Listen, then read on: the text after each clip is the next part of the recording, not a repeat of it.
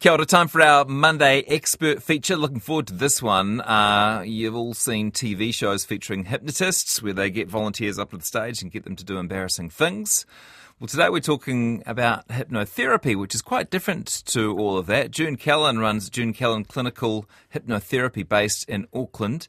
She is a registered nurse with over forty years experience helping people in this way. And while working as a pain clinical nurse specialist, she noticed a lack in options for chronic pain sufferers in cases where the medication route wasn't working, and she realised that hypnotherapy could be an effective tool in pain relief and even in some mental health conditions. She's here to tell us how she came to find hypnotherapy and perhaps break some of the stereotypes we might have about this area. She promises not to make me cluck like a chicken by the end of the interview, and she's with me in the Auckland studio. Hello. Hi, Jesse. How are you? Good. Nice to see you. Thank you. How did you discover hypnotherapy? Um, well, like you said, I was um, practicing as a nurse in the chronic pain service, and um, I was looking for another tool that I could use with some of the patients there. And there's quite a lot of science behind hypnotherapy, especially when it comes to pain. Also other um, medical conditions as well. But um, so I. How did you know about this research? Like, how did it come on your radar? Um, well, I I guess it's a bit of. Um, the internet thing. When you yeah. do a search, things start popping up, yeah. right? So you're looking for alternative methods and things like that, and hypnotherapy was one of the things that came up. And I had actually thought about it before, but just never gone down that um, yeah, down that road. Um, so I approached my boss at the time and said that this is what I wanted to do, and they were extremely supportive. Wow. Um, paid for my training. Um, and the team that I worked in, in the chronic pain team, it consists of psychologists, psychiatrists, um, musculoskeletal doctors, um, physios and that, and they just embraced it. You know, it was just an incredible um, introduction to what we were doing in the pain clinic. So, yeah. If you've got a question, by the way, about hypnotherapy, you can text me on two one oh one. I'd be delighted to put it to June for you. W- where do you train and how do you train? Um, there's a number of trainings available in New Zealand, and there's a lot overseas as well. I trained through the New Zealand School of Professional Hypnotherapy.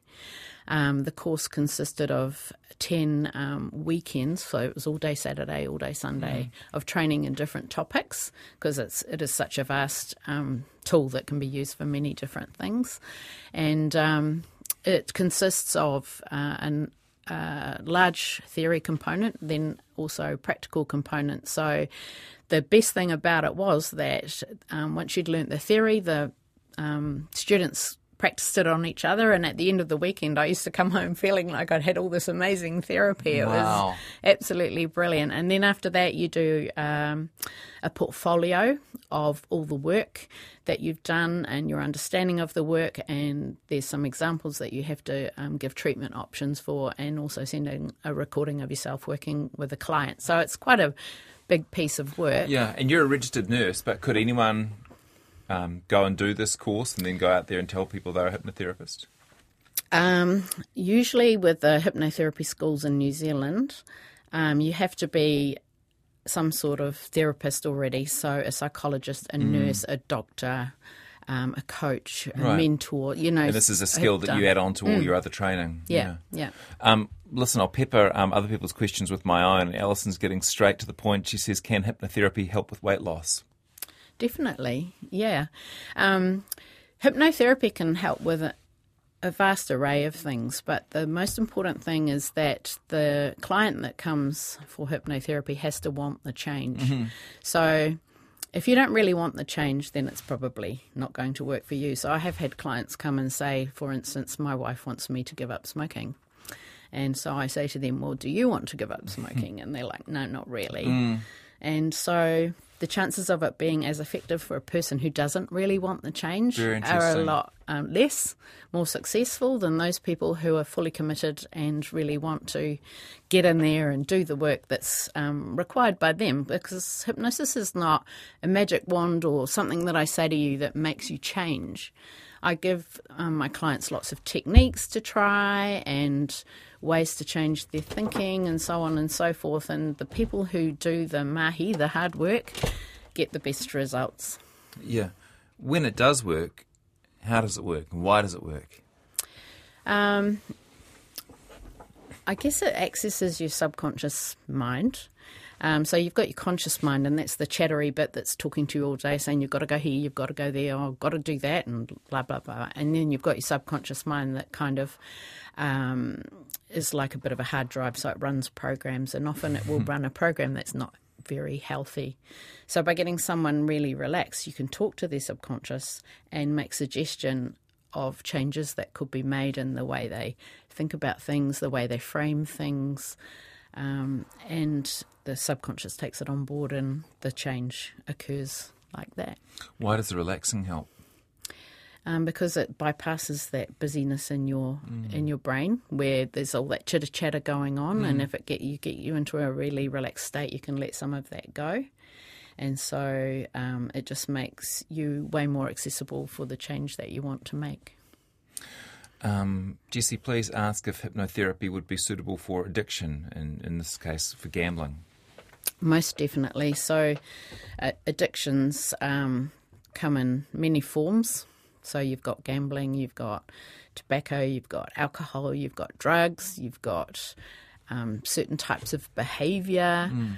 and so on. And um, if the person wants the change, um, the hypnotist works with them to find out what it is that's causing them to have the addiction and working on that. So it's getting to the root cause and not just dealing with it on a superficial level. It gets right down to the nitty-gritty and makes the change from the bottom up, so to speak, so that it's not just healing a superficial wound, it's getting right down deep and making the change where it's going to last. Mm. Mm.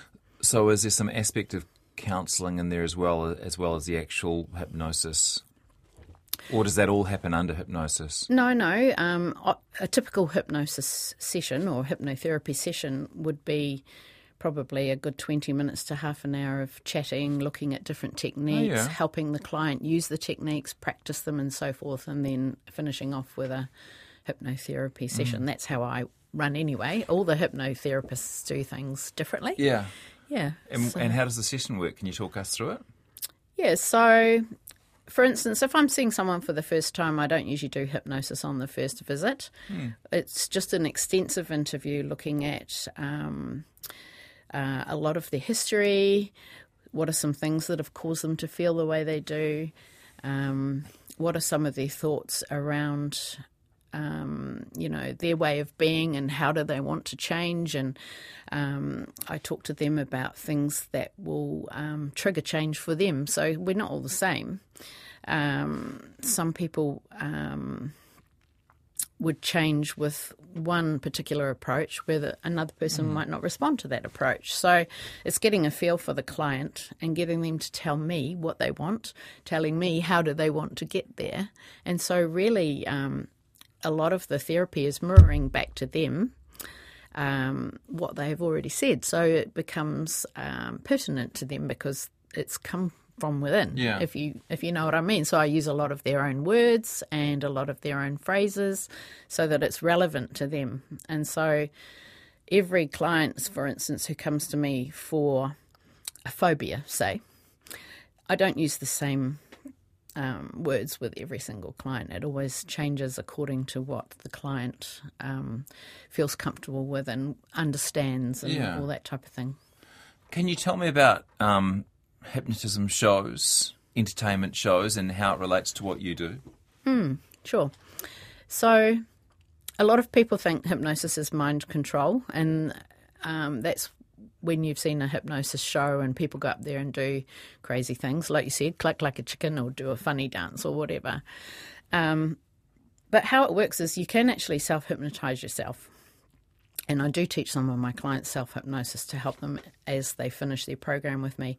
But in the case of a show, someone will see a show advertised and they'll say to their mate, oh, look at this, this will be a laugh, let's let's go mm. along sort of thing. And so they're already thinking about going to the hypnosis show and they're already thinking about what's going to happen. Yeah. So in a way, they're hypnotising themselves into it. So then they'll buy their ticket, they're halfway there because they've taken another step towards it. By the time they turn up on their night, they've kind of three quarters of the way hypnotised themselves already before the hypnotist even talks to them. So then the hypnotist asks for volunteers by putting your hand up. You're saying, yeah, I'll, I'll come up on stage and do silly things. So you're giving the hypnotist permission to make you do those silly things, because if you didn't want to do them, you wouldn't volunteer, right? Yeah. So then the hypnotist calls some people on stage. He does a couple of things, and he can see which, which um, people are going to fall the quickest. So he keeps those people up on stage, and before you know it, they're in hypnosis and they're performing, so to speak, for the audience. And what is going on there? And and, and again, ask, like, what what is the similarity, if any, between that and what's happening in your clinic? Well, it's the mind working towards a goal, I guess. Um, so, you know, your, your mind sets an intention, and by progressively moving towards that goal or intention, it's hypnotizing in nature. It's like um, when you set yourself a goal to run a marathon, for instance. It's small steps towards that goal. And every time you're out there training, you're saying to yourself, I'm going to run a marathon, I'm going to run a marathon. And so when people come to me for hypnosis for change, um, they're thinking, I want to stop smoking. I want to be free of my chronic pain. I want to lose weight. I I'm sick of having a phobia, that type of thing. So it steps towards achieving a goal or change that the person wants within themselves. Does that make sense? Kerry asks, can some people not be hypnotised? That might help answer the question. Okay, so yes, that is true, um, especially people who don't want to be hypnotised. So if someone comes to me and says, oh, you won't be able to hypnotise me, I probably can't. But if they come to me and say, I think I'll be difficult to hypnotise because my mind's really busy, that is helpful in the respect that I know what language to use and what techniques to use to calm their mind so that they can be hypnotised and then partake in the hypnosis. Um, but I would never, if someone said to me, you can't hypnotise me, I wouldn't see that as a challenge anyway. I would say, okay, fine, you know, you don't want to be hypnotised. Why would I, you know, want to prove something? Yeah, you know yeah, what yeah. I mean? Yeah. Yeah. Um, it's quarter to two, uh, quarter to three rather. June Callan is a hypnotherapist. She's here for our Monday Expert segment, and if you have a question for her, um, you can get in touch on two one oh one. And lots of people asking whether it'll help with certain things: alcoholism, bedwetting, pain management, A D H D, smoking, facial twitches. So can you tell us, maybe give us some ideas what hypnotherapy can and can't work with? Hmm. So hypnotherapy can help with most things. However, I would never say to someone, if they contacted me and said, oh, I've got a facial twitch or I've got A D H D, mm. can you can you help me? I would always want to meet that person first. And so I always offer a half-hour free consultation so that I can meet the person and see whether or not I can work with them and whether or not they can work with me. Because, you know, it's a building up of a relationship. Yep. Like any therapist. Mm. So if the person feels that I can help them and trusts me, I probably can. Yeah. No matter what it is they want help with? Um... Well, I'm not an expert in all areas. Mm. Let's say hypnosis probably can. Yeah. I've got my my niche area of, you know, chronic pain, anxiety, um, phobias, that yeah. type of thing. And the thing is, there's so many hypnotherapists in New Zealand that all have their niche area. You'd probably, if it was something um, specialised, you, you would contact the hypnotherapist that was yeah. best at that type of hypnosis. Tell me about pain and, and why hypnosis can help. That suggests that um, some or, or all of the pain is in somebody's mind rather mm. than in the location of where the pain is coming from. Well, that's very true, Jessie. Pain is in the brain, but when people get told that, um, they feel that we're di- dismissing it and saying it's yeah. all in your mind. So being in your brain and being in your mind is kind of like two different things. So your brain um, wires itself for pain because pain is a warning signal initially um, to keep you safe. Mm. So, for instance, if you put your hand on a hot plate, you pull it off very quickly, but you would still get burnt because the um, the message goes up to the brain, the yep. brain turns it into pain, sends it back to your hand, and you pull your hand mm-hmm. away. And this all happens in a millisecond. Um, so by when pain becomes chronic... Um, The the wiring of your neural pathways has become somewhat dysfunctional but you can rewire the brain, and and that neuroplasticity is a big thing. I don't know if you've ever heard of neuroplasticity. I have, but, yeah. but tell us a bit more about it. Yeah, so by the teach- fact that you can undo stuff yeah, in your brain. Yeah, yeah. So by teaching people ways to combat that faulty wiring, so yeah. a lot of it is relaxation, mindfulness, um, reframing the way that you think about your pain, finding ways to um, entrance yourself in something else, because um, a lot of people with pain, that's that they get stuck, that it's all they think about because it's mm. so intrusive into their life, and that's fair enough. But if you can encourage people like that to do things that bring them joy, things that they would normally be so engrossed in that they wouldn't be thinking about their pain, and by training their brain to think differently is basically what it what it is with chronic pain. And it takes a bit of work. It's not something that happens overnight. And it takes a lot of work for for, for the person, for the client, mm. to retrain their brain. Um, but it has been so successful in that chronic pain field. Um, someone's in touch on text. They say, Jessie, my sister had been a heavy smoker for over forty years, did hypnotherapy a year ago, was a bit cynical but open to it, and hasn't had a smoke for over one year. That's pretty impressive, and that almost does sound like magic wand stuff. So do you see that some people do respond quite quickly and yes. other people take longer? Yeah, yeah, definitely. Um, it's a very individual thing. So the clients all react differently to different, um, you know, techniques and information that I give them. And I will give a client some resources and they'll find a particular thing important and really helpful, mm. where another client might not like that particular technique. So also give them personal, something eh? else. Yeah, very mm. much so. Yeah. Vanessa works with amputees and wonders if hypnotherapy could be useful for pain management in that group. Yeah, so if it, if it's an amputee who's got phantom pain, so have you ever heard of phantom pain? Yeah. Yeah, so they believe the limb is, they don't believe the limb is still there because they know the limb is gone, but they still feel pain in the limb even though the limb's not there. And there are definitely techniques that can be used to, to help with that as well. Physiotherapists are also very good at dealing with phantom pain mm. as well. Um, they have some techniques up their sleeves that they can use as well. Tell me about hypnobirthing. Mm, okay. Well, I'm not an hypnobirthing expert.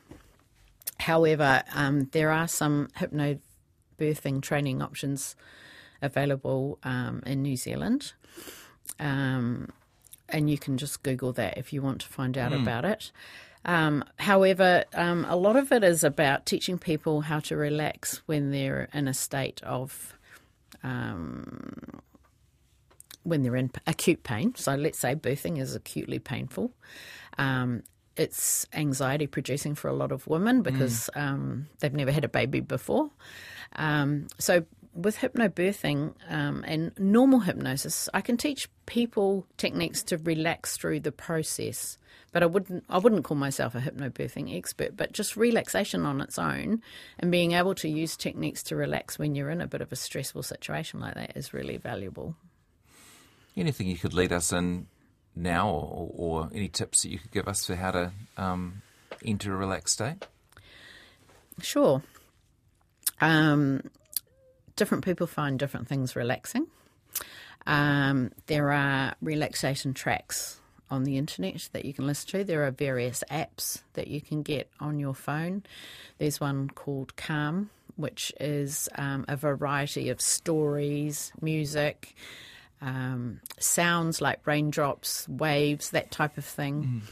Um, and the value in these um, apps and techniques is is that you can just do it for five or ten minutes a day when you've got, you know, that much time to spare. It doesn't have to be a, a long meditation session yeah. or, you know, putting aside half an hour every day. But if you can just do ten minutes relaxation every day, using some sort of technique like that. Deep breathing, for instance, is is one of the first techniques I, I teach my clients, where you inhale through your nose for, say, the count of seven, hold it for a moment, and then blow out as if you're blowing out birthday candles for eleven. And the important part is that the exhalation is longer than the inhalation, so that's why we call it seven eleven breathing. Mm. And it just um, it calms the vagus nerve, which is often the cause of a lot of stress and anxiety. And so, if you can just if you find yourself feeling anxious or um, wanting to relax, just by taking three deep breaths can make a huge difference and also get you on that road to going further into relaxation. Um, doing things that you enjoy. Do you want to lead, do you want to lead us in three breaths now? Sure, okay. Yeah. So tell us what we're doing. Okay. So what we'll do is we'll inhale through the nose for the count of seven. It's not seven seconds and eleven seconds because that's actually quite a long time. Mm. And then we'll hold it for a moment and then blow out as if you're blowing out a birthday candle for eleven. Okay. Count I'll of eleven. I'll turn my mic off so I'm not blowing into the mic for people. So I'll count. I'll count. And um, if other people want to try the breathing technique, then go ahead. Go ahead. Okay, so ready to inhale now through the nose. One, two, three, four, five, six, seven. Hold it for a moment and blow. One, two, three, four, five, six, seven, eight, nine, ten, eleven. And again, in. One, two, three, four, five, six, seven. Hold and blow. One, two, three, four, five, six, seven, eight, nine, ten, eleven. One more time. Inhale for one, two, three, four, five, six, seven. And blow. One, two, three, four, five, six, seven, eight, nine, ten, eleven. And now just breathe normally. I hope you enjoyed that in Radio Land. I hope you played along with us. You can text me on two one oh one. I think I do feel a little nicer after that. And you say it's calming the the what? Vagus nerve. Mm-hmm. Mm. And you can do it any time, any place. It's just such a valuable tool. Anytime that you're feeling a little bit anxious about something, a little bit worried, it's very, very powerful. What about busy brain people? Mm, so busy brain people, um, I use certain language around um, when I'm trying to make a busy brain person relax, we use what's called confusional induction.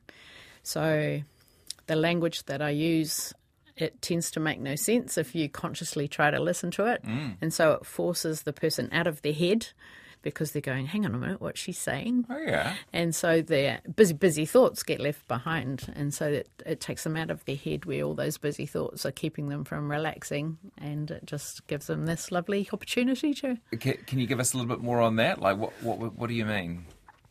Well, I might use language like... Um, You have two hands, and to relax your two feet, you must um, use those two hands to, you know, just like, it's just like nonsensical pitter-patter. Do you have a script?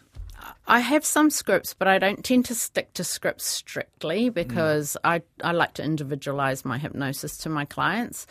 And just reading a script to someone often isn't as relaxing. So I, I do get ideas from scripts that I use, but I tend to personalise it to my clients more. So using their language, for instance, like I, I mentioned before, and words that resonate with them rather than just reading it straight from a script. Do you take someone under? Is that a thing? Are you taking people under when you hypnotise them? Well, you're causing them to relax. relax to different levels, and the brain waves change on the different levels of relaxation. Yeah, so when you're in hypnosis, um, the brain waves are similar to just before you wake up or just before you fall asleep. Mm. So you're not you're not deep asleep and you're not wide awake, but you're in this beautiful, blissful, just in-between state. And that's what, when they've done M R Is on people who are having hypnosis or taking brainwave readings, that's what it shows. How can you tell when somebody's ready, ready for whatever you're going to do once they're in the right um, state? They get, um, sometimes they'll get flushing of their face, um, flickering of their eyelids. Um, sometimes they get a little bit fidgety and then they go really calm. So there's lots of different you can tell? signs. Yeah, I can usually tell when people are, are ready to receive the suggestion. The pips are coming up. Do we need to wake people up? Hopefully not. Yeah. Hopefully I haven't bored everybody.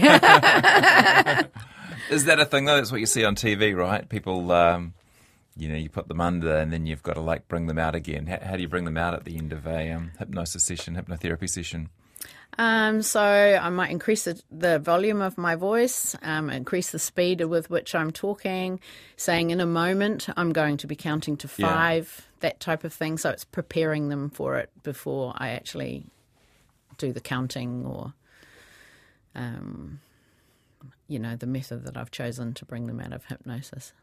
What's the environment like? You got the curtains closed, got some music on? No, no. Um, some of my deep hypnosis, I use headphones with, with music, mm. um, music of the patient's choice. So there's a number of things, you know, peaceful piano music, modern sort of um, calming music, or some people prefer it without music. Um, we don't close the curtains or anything. I did have one client that found it difficult to close her eyes, so she used to wear a sleep, a sleep mm. mask.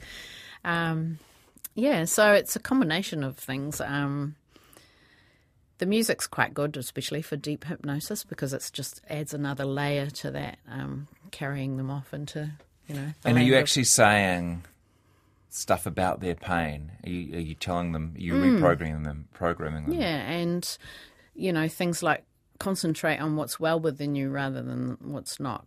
Um, turned, you've got two control knobs in front of you. Turn up the comfort knob and turn down the pain knob. Oh, and, wow. You know, just being very, um, I mean, people are either visual, auditory or kinetic, so they feel. So you sort of get a feeling for what they are when you talk to them that first time. And so you, you use metaphors that are going to, they're going to respond to, um, whether they're visual, an auditory or a kinetic person. So. Important question with thirty seconds to go. How can you ensure your hypnotherapist is reputable? Is there an authority or some sort of certification? Um, well, there is no real regulatory body in New Zealand for um, hypnotherapists, but there are three or four um, institutions that they're self-appointed, um, but they are all very good at making sure that the hypnotherapists that are associated with them keep up on their annual training and uh, okay. from a reputable... Got it. Got it. Thanks, June. We're out of time. June Callan, hypnotherapist, really appreciate you coming in today. Cheers. Okay.